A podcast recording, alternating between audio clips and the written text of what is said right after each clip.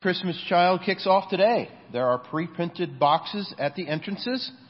Packed boxes need to return by, uh, to the church by November 12th. And tonight is our praise and prayer night as we start the school year.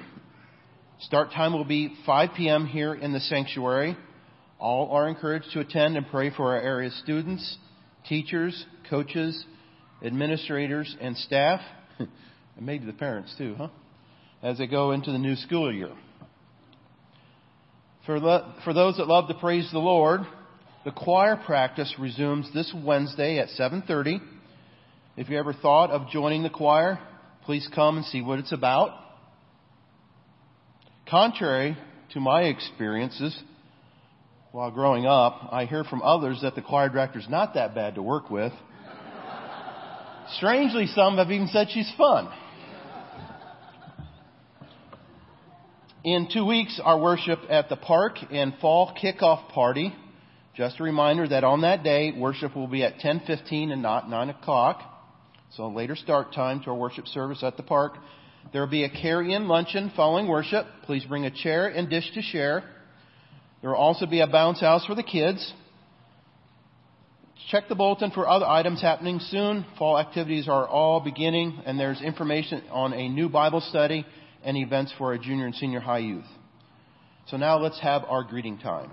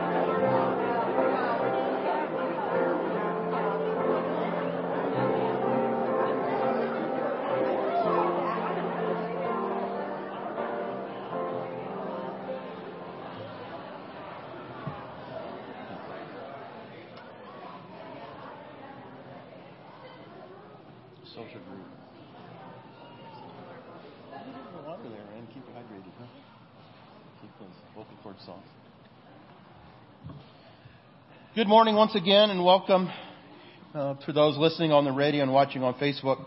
We're blessed that you chose to worship with us this morning. We will now have our call to worship, so please rise and join me. The call to worship is taken from Psalm 139. You have searched me, Lord, and you know me. You sit when I sit. You know when I sit and when I rise. You perceive my thoughts from afar. You discern my going out and my lying down. You are familiar with all my ways. Before a word is on my tongue, you, Lord, know it completely. You hem me in behind and before, and you lay your hand upon me. Such knowledge is too wonderful for me too lofty for me to attain. Where can I go from your spirit? Where can I flee from your presence? If I go up to the heavens, you are there. If I make my bed in the depths, you are there. If I rise on the wings of the dawn, if I settle on the far side of the sea, even there your hand will guide me.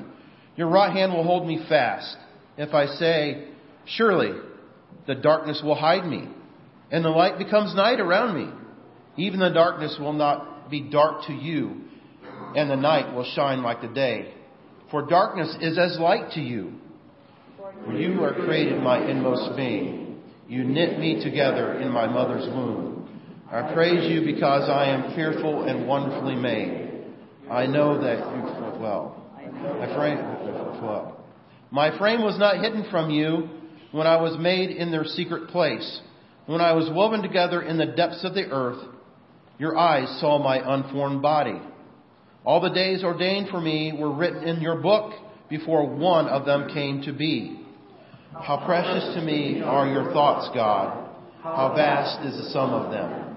Were I to count them, they would outnumber the grains of the sand. And when I wake, I am still with you. Let us join the praise team and sing, How Great is Our God, the goodness of God, and my mother's favorite song, Amazing Grace, My Chains Are Gone.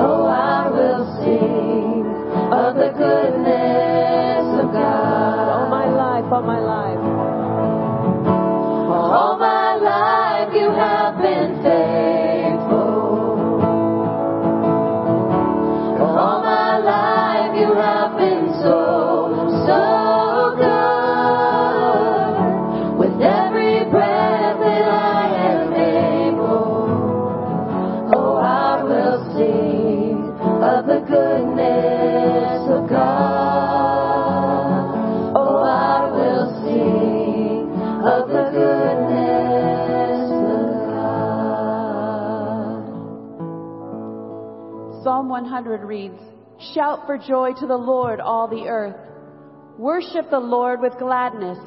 Come before him with joyful songs. Know that the Lord is God.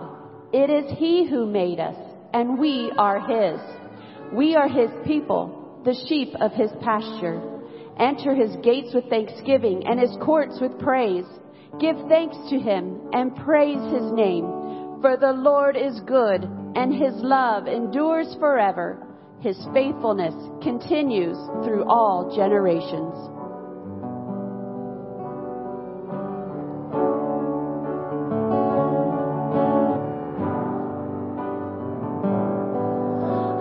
Amazing grace, how sweet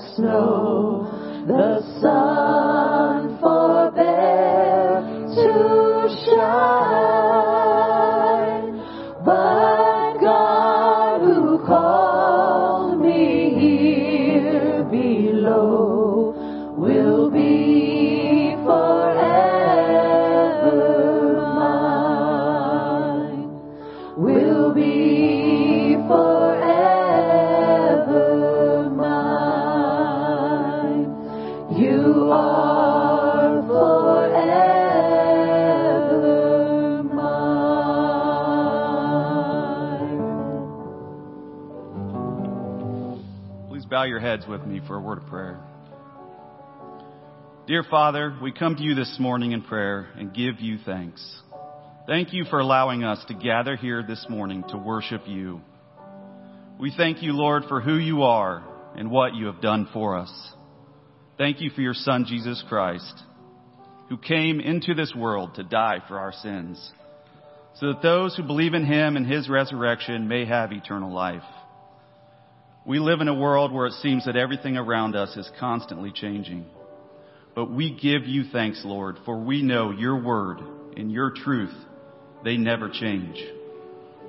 Father, we thank you this time for our community and the surrounding communities you have placed us in. We're especially mindful this week of the children, teachers, all those who work in our local schools as they start back this week. Lord, we pray that you would keep your hand upon each of them. Guide them all in your truth and keep them safe throughout this upcoming school year. Lord, we live in a sinful world in which so many people are trying to remove you from all aspects of our lives, including our schools. But Lord, we know we need you. So please help our teachers, staff, school board members, and students to stand firm in their beliefs in you. Provide for them wisdom, discernment, the strength they need to be bold in making decisions that are pleasing to you. And we ask more than anything, Lord, that you would fill our local schools with your presence this upcoming year. Lord, we pray that you would bless our praise and prayer night this evening. We ask that the Holy Spirit would fill this sanctuary and that all who are here, Lord, might be filled. Open our hearts this evening.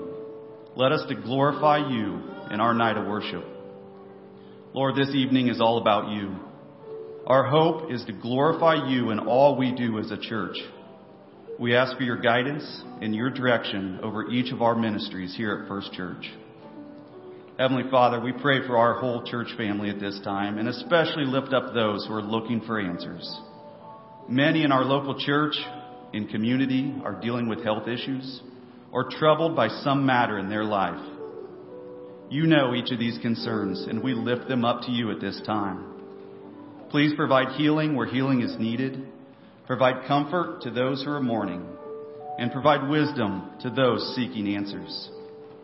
Lord, we are grateful for this church family you have placed us in, and we know it is not by chance or accident that each of us are gathered here this morning. So now open up our hearts for the remainder of this service Help each of us to seek out what it is you need us to hear this morning. Fill us with your Holy Spirit. And Lord, we ask that you allow those who have not made a commitment to follow you to do so today. We ask all these things in your Son, Jesus Christ's name, and pray together the prayer he taught us to pray, saying, Our Father, who art in heaven, hallowed be thy name. Thy kingdom come, thy will be done, on earth as it is in heaven. Give us this day our daily bread, and forgive us our debts, as we forgive our debtors. And lead us not into temptation, but deliver us from evil. For thine is the kingdom, and the power, and the glory forever. Amen.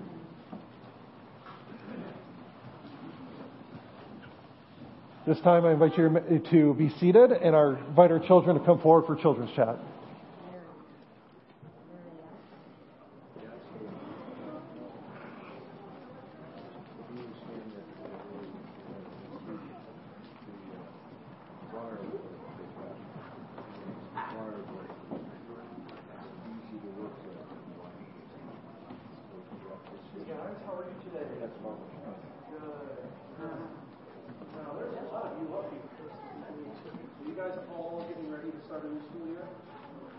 No, you're not ready?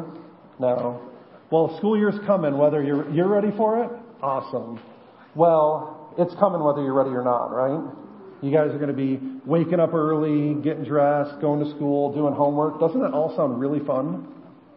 No? Oh, all right. Not the waking up part. I can feel you, sister. I know. Well, the beginning of a new school year is really exciting, right? And it's an opportunity to go and to learn and to grow, and there's a lot of good things that happen during the school year. The call to worship that we got, that we read today was from Psalm 139. And one of the things that it taught us is that no matter where you go, no matter what you're doing, that the Lord is going to be with you. So, when you guys start a new school year and you get new teachers and new friends and new things to do, it's important to remember that even there in your classrooms, God is with you, right? And so, sometimes those things can be hard. Sometimes those things can be a little, new things can be a little scary, right?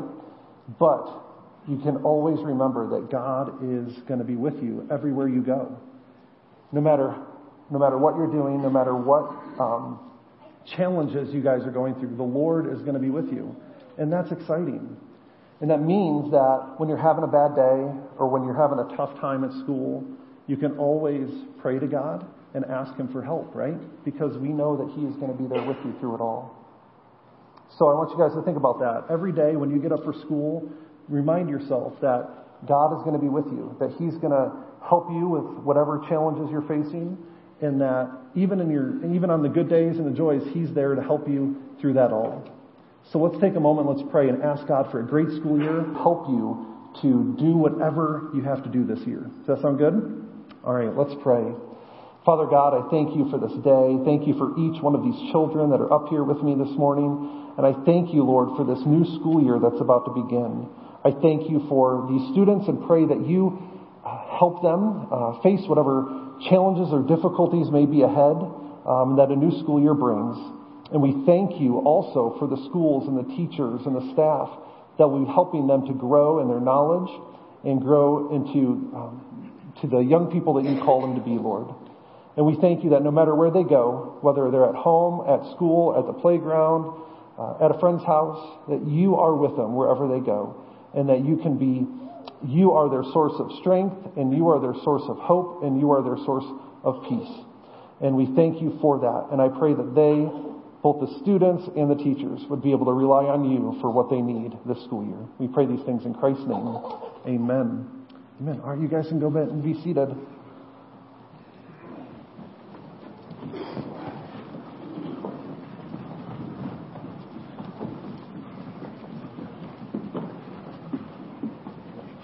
All right. A couple of things I want to share with you before we invite the deacons forward for our offering this morning. One, I know uh, Brian covered a couple of these things during our announcements before the service, but want to just reiterate uh, a couple of those points. And one is that uh, today is the start of Operation Christmas Child. So if you did not get a chance to, you can pick up boxes uh, to take home, pack, and bring back to the church. Uh, we'll be collecting them through the fall up until November, and um, boxes that you bring back here um, will be sent out together, collected on that Sunday in November.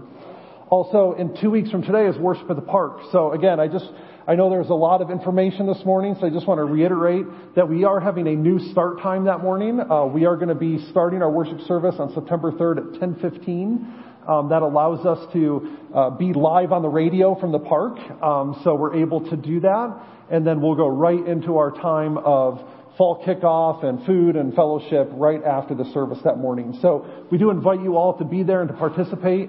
Um, if you're able to come, we invite you to bring a chair and also a dish to share for the meal afterwards. And also hope to see you tonight at Praise and Prayer Night here in the sanctuary at 5 o'clock.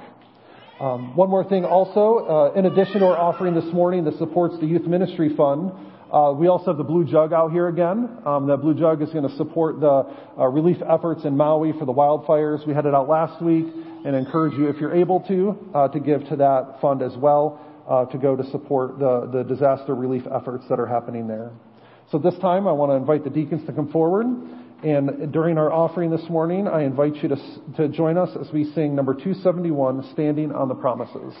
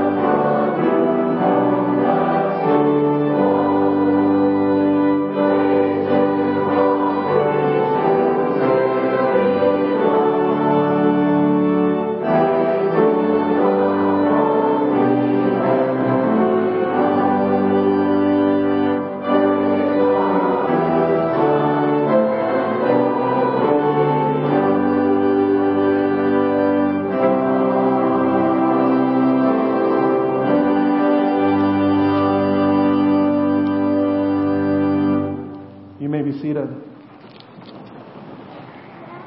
Our scripture reading today is from Psalm 90, verse 12. Psalm, Psalm 90, 12, page 592 in your Pew Bible. Teach us to number our days that we may gain a heart of wisdom. Amen. Let's pray together. Father, we thank you for your word, and we thank you for the opportunity to study it now together. Um, we thank you for, Lord, just your Holy Spirit's presence in here in this place. We ask that you would open our hearts and minds to what you have to say to us today, and I pray that you would give me words to speak, words that are honoring and pleasing to you, O Lord, my rock and my redeemer. Pray these things in Christ's name. Amen. So that was one of the shorter scripture readings we've had in a while, just one verse from Psalm 90. Um, but it's a very powerful verse, isn't it? Very important one for us to study here together this morning. As I was preparing the sermon this week, I walked down to Pastor Torrey's office and uh, was just kind of bouncing some ideas off her, trying to uh, talk about what it means for us to number our days and have a heart of wisdom. And she mentioned, as, as we were talking about this, she mentioned a song from a few years ago, and honestly, it's been stuck in my head ever since then. Do you guys remember the song "Live Like You're Dying"? It's a country song that came out a few years ago. And the whole point of the song is that a person uh, was diagnosed with a terminal illness, and, and they're having this conversation, and they're asked what they did, what they planned to do with the time they had left.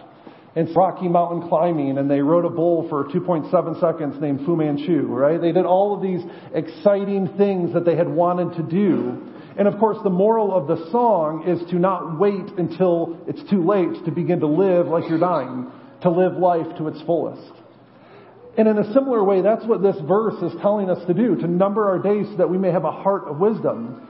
But we're not going to be talking about skydiving this morning or going Rocky Mountain climbing or any of those other things. Because that's not what this verse has in mind when it says to number our days so that we may gain a heart of wisdom.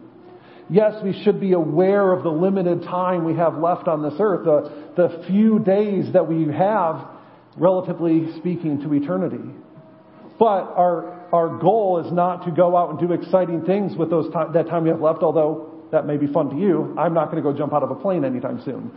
Uh, but to live wisely and to live in light of eternity. You see, there's a problem that we all have to deal with at one point or another in our lives, isn't it? And that is our days are in fact numbered. Our days are in fact short. Life itself is brief. The psalm mentions that uh, in the first half of the psalm, the first part of it, it's a reflection on just the, the brevity of life. And I want to read those verses for you so you can see the contrast that the psalmist is setting up. So if you're following along in your own Bibles, we are in Psalm 90, and I'm going to read beginning in verse 1 and invite you to follow along with me. It says, Lord, you have been our dwelling place throughout all generations. Before the mountains were born, or you brought forth the whole world, from everlasting to everlasting, you are God. You turn people back to dust, saying, Return to dust, you mortals. A thousand years in your sight are like a day that has just gone by, or like a watch in the night. Yet you sweep people away in the sleep of death. They are like the new grass of the morning. In the morning it springs up new, but by evening it is dry and withered. We are consumed by your anger and terrified by your indignation. You have set our iniquities before you, our secret sins in the light of your presence. All our days pass away under your wrath. We finish our years with a moan. Our days may come to 70 years or 80 if we have the, if our strength endures. Yet the best of them are trouble and sorrow for they quickly pass and we fly away. If only we knew the power of your anger, your wrath is as great as the fear that is your due. Teach us to number our days that we may gain a heart of wisdom. See, the psalmist is setting up a, a very powerful contrast here between the Lord and his eternal nature, right? The Lord is a dwelling place through all generations and from everlasting to everlasting, he is God. He's not bound by time. His days are not numbered but ours are. By contrast, we human beings are finite. We have been given a limited amount of time on this earth. And of course, none of us know how long that is going to be. And I don't think that would do us a whole lot of good if we really knew the day of our death. But the one thing that we can be certain of is that our days are limited. Our days are numbered. And the psalmist even reflects there. He says, you know, it may be 70 years or 80 if we have the strength. In the long run, we may, you know, we may experience a long life, but in the long run, in light of eternity, that is just a breath. Just a blip on the radar. And that's why the psalmist compares life to, to like the, the grass that springs up. In Israel, in that area, there were very dry, arid regions. And sometimes in the morning, this, this thin grass would, would spring up and cover the ground. But because there was no uh, uh, uh, source of water and the heat of the day would come upon it, the grass would wither and be gone by the evening. It was just there for a moment and that was it. He says that's what our life is like. It's like a grass that springs up and is gone. It's a, other parts of scripture call it a vapor that is blown away.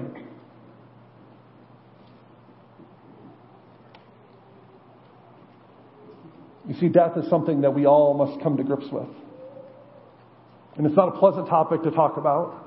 And it's not one that we typically like to dwell on too much.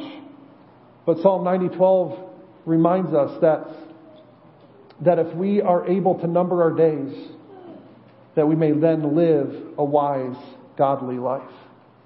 And that is our goal here this morning. I want to reflect on that a little bit more for us. You see, the problem that we all face is that we do have a limited amount of time and that all of us will experience death one day. Unless Jesus comes back before you die, that is a fate all of us will experience. But we must remember that from a Christian perspective, death was not part of God's good created order. See, other world religions or other philosophies for understanding the world uh, incorporate death as part of part of creation or part of nature. Right? If you have a naturalistic or materialistic worldview, then death is just the end of life, right? It's just part of the cycle. You live, you die, your body goes away, and, and the cycle goes on and on, right? And there's nothing beyond death to comfort or strengthen a person. There's many Eastern religions that talk about reincarnation, that death is just part of a, a continuous cycle of birth and death and rebirth, and that a person uh, is rewarded in the next life based on how they live their life now. And so you may live and you may die and, and you may be reincarnated, according to their teaching, with either, you know, a greater privilege or less privilege based on your experience or your actions in this life. And, and I could go on and on, but other world religions or other philosophies teach that death is a part of the normal experience of life. That it was the way that things were meant to be. But Christianity tells a different story. Christianity says that death is an intrusion. That death itself is an enemy that terrorizes God's creation. You see, God did not create us to die originally. Back in Genesis 1 and 2, right? That is not how we were created to live, to be. But as a consequence of our sin, death entered the world. And that's why the psalmist reflects on this. He's making a connection between our limited number of days and God's righteous wrath or anger or, punishment for sin. In other words, death is a consequence. It's the, it's the byproduct of our sin in this world. But that's not all Scripture has to say about death, is it? We know from the, from the testimony of Scripture that death itself is an intruder, it's an enemy that is to be conquered, and we should never call a friend what God calls an enemy. Right? In 1 Corinthians 15, it says, Death is an enemy that is still to be conquered. But we also know that through Jesus' death and resurrection, death has been defeated. Right? When Jesus died, He took your sin and my sin upon Himself on the cross and, and paid the price that we deserve. So if death is a consequence for sin, and our sin has been paid for by Jesus, that means He has defeated the consequence. He has removed the penalty from us. So we no longer have to live in fear of the penalty of sin. And in His resurrection, He has proven that He has conquered death and sin in the grave and has made eternal life available to all of His people. And one day, and, and, and Jesus through his death and resurrection, also holds the power of sin and death.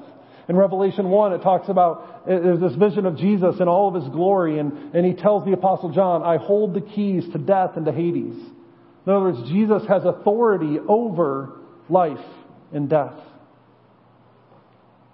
And finally, at the end of Revelation, in chapter 21, in the vision of the new heaven and the new earth, we get this promise that death itself will be no more. Death will be wiped away and will no longer even be a, a part of God's new creation when He reestablishes and redeems His creation. And so Christianity, our faith in Christ, gives us a new way, a new perspective on how to understand our brief life and our eternal destiny.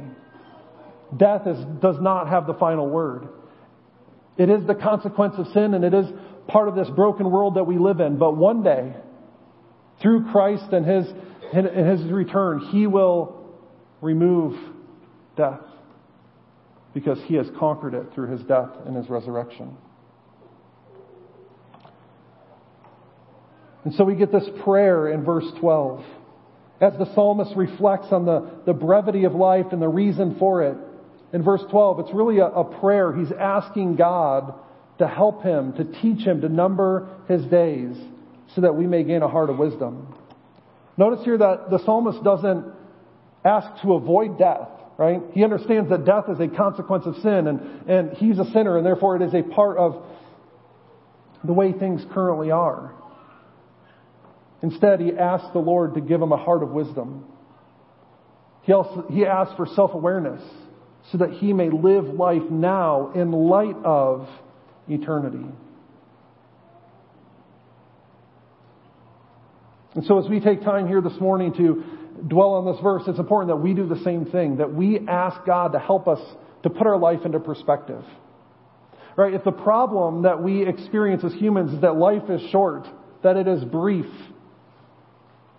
then the solution to that problem is that we need to live with an eternal perspective in mind.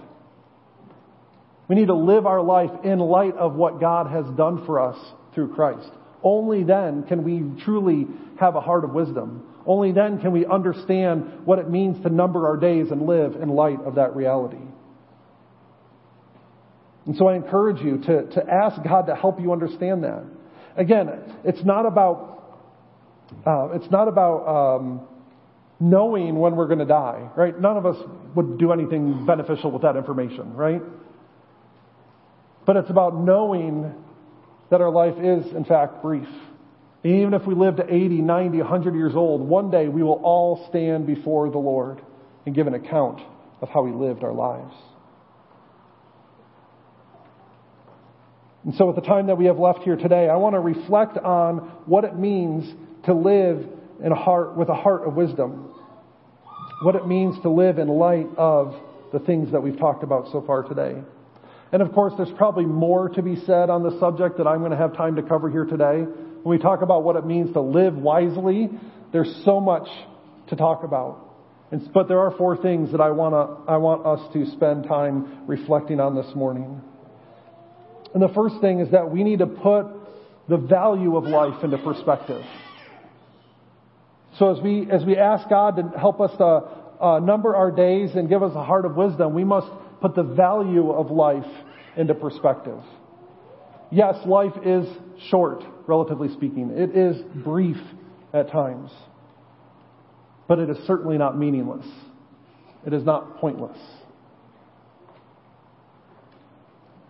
There's some, um, again, going back to other uh, philosophies, other worldviews that'll say that, that there's nothing beyond this life. There's nothing more than what you see right in front of your face.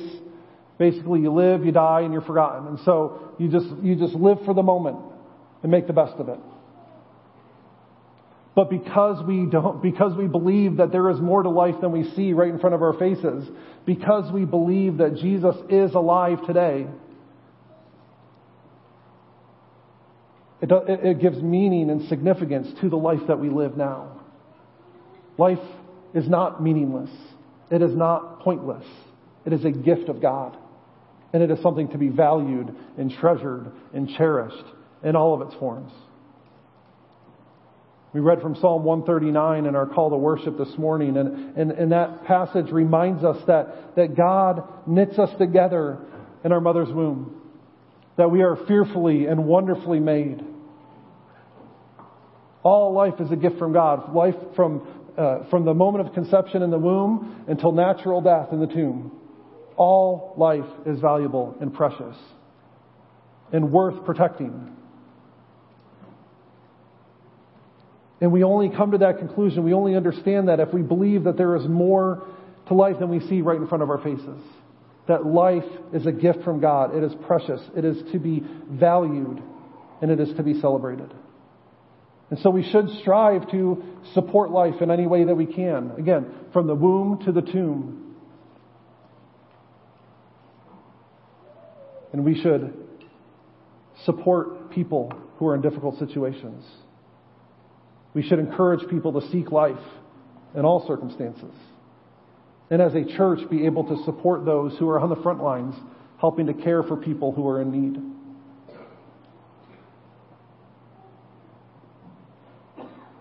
So we must put the value of life into perspective. It's not meaningless. It's not pointless. There is value to it, and we should cherish it in all ways that we can. The second thing we must do is we must put our relationship with God into perspective as well. I want to read verse uh, 13 and 14 now. It says, right after his prayer in verse 12, he says, Relent, Lord, how long will it be? Have compassion on your servants. Satisfy us in the morning with your unfailing love, that we may sing for joy and be glad all our days. See, the psalmist came to an important conclusion as he asked God to give him wisdom, right? And that is joy and, and uh, joy is found in the presence of the Lord. He asked God to satisfy him with his unfailing love that he may rejoice all of his days. See, if we want to understand the value of life, if we want to understand how to number our days, the, we need to understand ourselves in relationship to our Creator. We must know that He loves us and He gave His life for us so that we can know Him and be in a relationship with Him. That is where uh, our meaning in life comes from. There's a lot of people that go through life and try to find meaning elsewhere. Right? They try to fill their lives with things that they think are going to satisfy them. They find, they, they fill their lives with things that they think are going to bring them joy. But in the long run, all of those things are temporary. None of them are truly going to satisfy a person like a relationship with the Lord can. Only He can give us the true joy, the true hope, the true significance that we long for and we try to find in other places.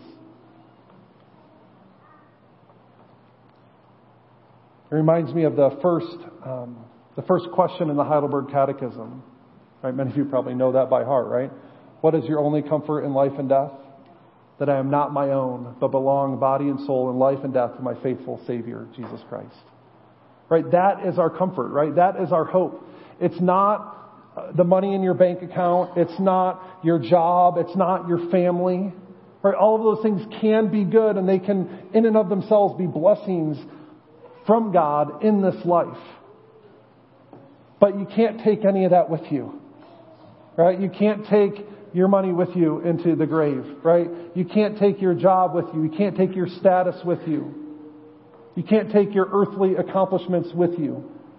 But you can and you will take your relationship with the Lord. That is our hope. That we don't belong to ourselves, but we belong to the Lord. And so, with that in mind, we should live now in light of that truth, right? Heaven isn't just some uh, consolation prize that we get one day when we die, but it is a it is a, the way that we can orient and, and live our lives now. We can live in light of eternity and in out of our relationship with God. And so let me ask you, how are you using your time, your talent, your treasure for His glory and His honor? God has given you resources, right? And, and God has given you opportunities. And if we're just living for ourselves, we're going to take a, we're going to take those things and just use them for our own good or for our own pleasure or for our own desires. But if we live in light of eternity, if we understand who we are in relationship to God, then we're going to find ways to honor Him with those things in our lives. We've all, we all have time, talent, and treasure that we can offer up to the Lord. And His desire is that we use those things to honor Him, that we use those things to further His kingdom, that we use those things to, to, to shine His light in a world that desperately needs to see Him. So, how are you using your time, your talent, your treasures? And are there ways that you can use them to better glorify God? One more thing before we move on, and I know this is a point that I've hammered home a few times recently. But where does Jesus rank in your priority list? Where does he rank in terms of your responsibilities and commitments in life?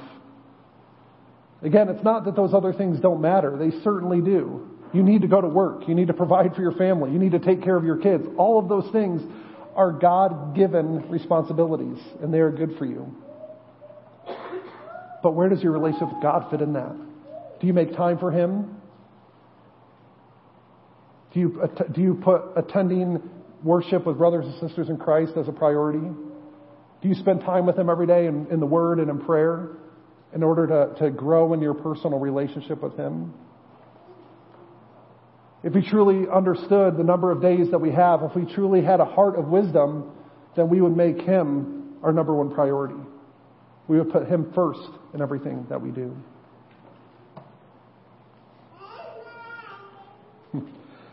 Third thing the third way we can have a heart of wisdom is by putting our circumstances into perspective. In verse 15, the psalmist says, Make us glad for as many days as you have afflicted us, for as many years as we have seen trouble. In other words, he's asking God to bless him. He understands that life is hard. He understands that there are difficulties that he's gone through. And based on his previous comments in the, in the psalm, I'd say he understands that a lot of those are the consequences the, or the result of sin. His own and others, of course. But his prayer here is that God would bless him. That God would make him uh, glad, right, as, for as many days as he's been afflicted. In other words, he wants to experience God's blessing in, res- in restoration. Excuse me.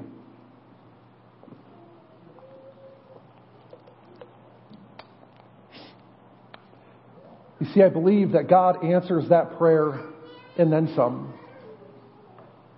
Because if we have an eternal perspective, if we understand what God has done for us in Christ and the eternal life that He has made available to those who believe in Him, then we'll know that it's not just an equal trade, right? God's not just going to give us a one to one ratio back for the struggles and the, and, the, and the hardships that we've experienced in this life. He's going to give us abundantly more, infinitely more in return for our hardships and our trials. If we believe that we have eternal life ahead of us in the presence of God and with His people, then, then anything we experience in this life will just be a, a blink, a blip on the radar compared to eternity. We sang uh, Amazing Grace yesterday at the memorial service. And that last verse always hits me. And I know I've shared this with you before, but I'm going to, I'll probably share it again many, many more times. The last verse of Amazing Grace, when we've been there 10,000 years, bright shining as the sun, we'll have no less days to sing God's praise than when we first begun. Think about what that verse is communicating. That 10,000 years in the presence of the Lord is just the beginning, is just the start of what we as God's people have to look forward to. So when we experience hardship in this life, as real and as painful and as difficult as it can be, we face it with the confidence that all of our trials have an expiration date on them. That all of our hardships will one day be over. And I know that's hard to understand that in the moment. I know that's hard to wrap our minds around when you're in the middle of it. But that's the promise we have. That's the hope we have in Christ. Is that our days are numbered, which means that our hardship and our trials and our struggles are numbered as well. The promise we have from Scripture is that one day those things will be over. We may not experience that today. We may not experience that tomorrow. We may not experience that in this lifetime. But we have the promise and the hope that when we go to be with the Lord, all of those things will be gone. And there will be nothing left but joy and hope and peace in the Lord.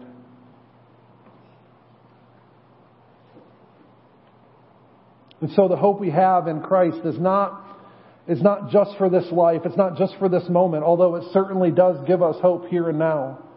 But it is, it is the foundation, it's the anchor that we hold on to, knowing what is to come.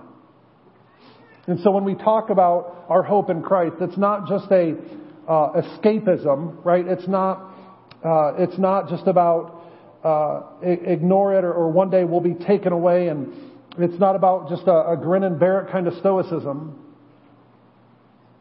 But we live in light of that truth now. We allow the hope that we hold on to to impact our lives today. And so it's not just about holding out until one day we'll be in heaven and everything will be great, but now it's pretty rough.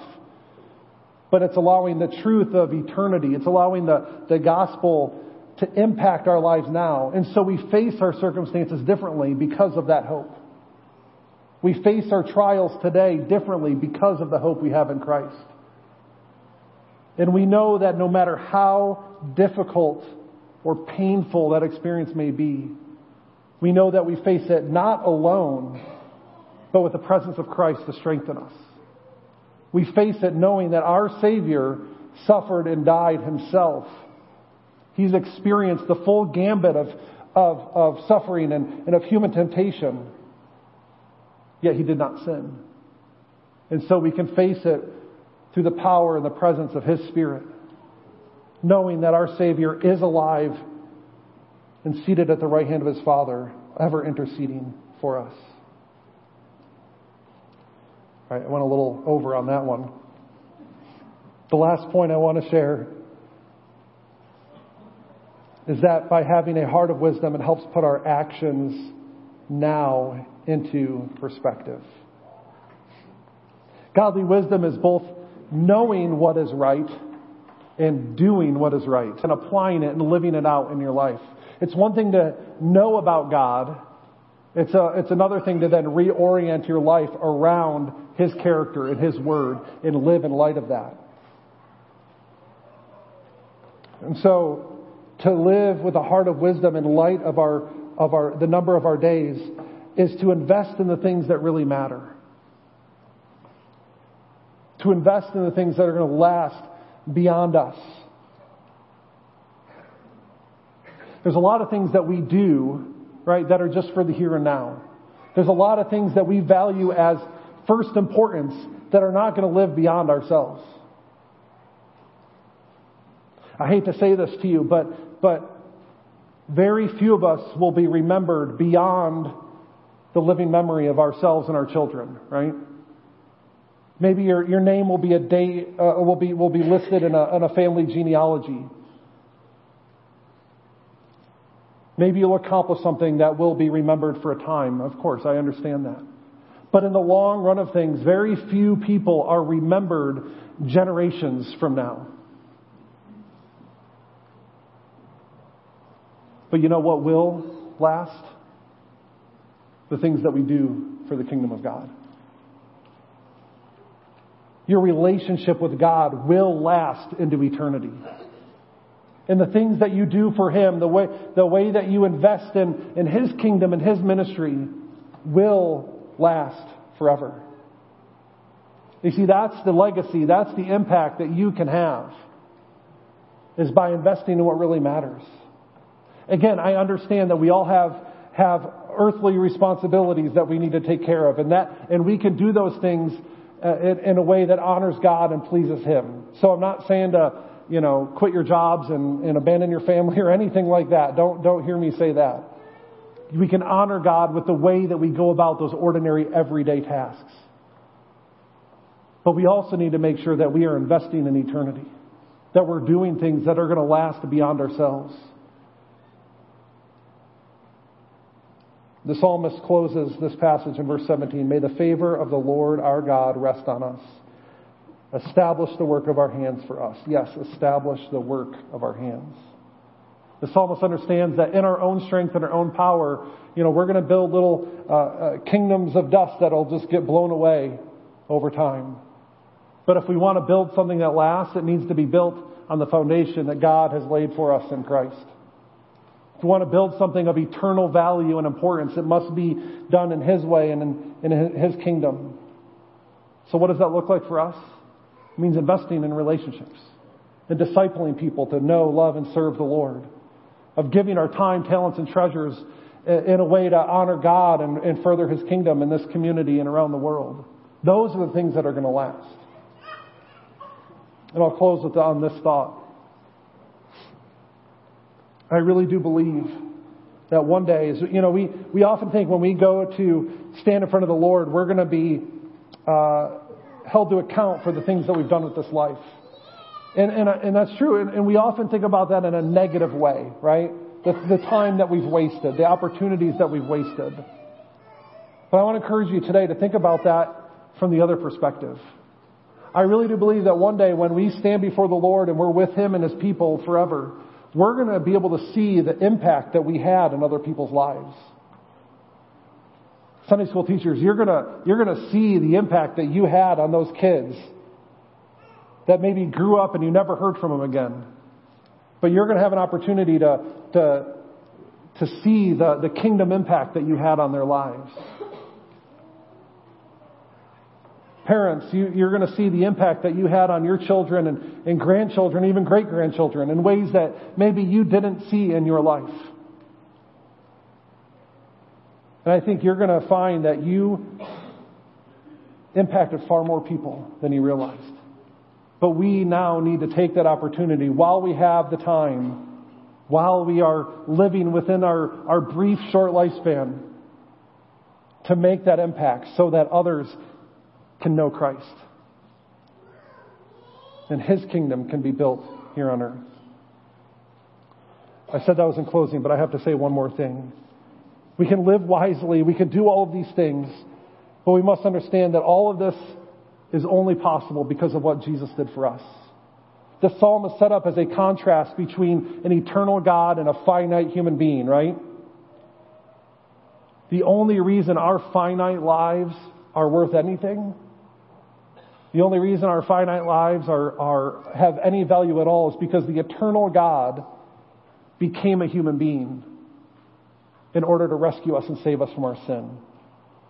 The only reason that any of this makes sense, the only reason we're gathered here this morning, is because the eternal God who created the heavens and the earth became a human being in order to live and die and to live again to make eternal life available to us all, to restore what was broken, to forgive us of our sins. And you can experience that forgiveness. You can experience that joy. You can experience that hope by putting your trust in Christ today. That is a decision for you to make. I encourage you to do so. Let's pray. Father God, I thank you. Thank you for this time here today. Thank you for your words. And thank you for the hope that you give us. Lord, teach us to number our days that we may gain a heart of wisdom. Help us to put our lives into perspective, knowing who you are and what you've done for us. In Jesus' name I pray. Amen. As we close our service of worship today, I invite you to stand and sing our closing song with us.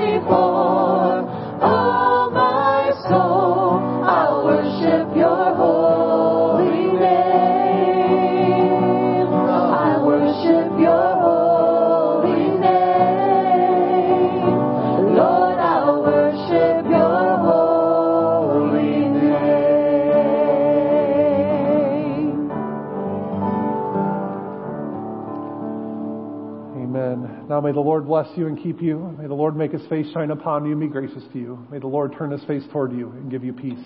Amen. You may go in peace.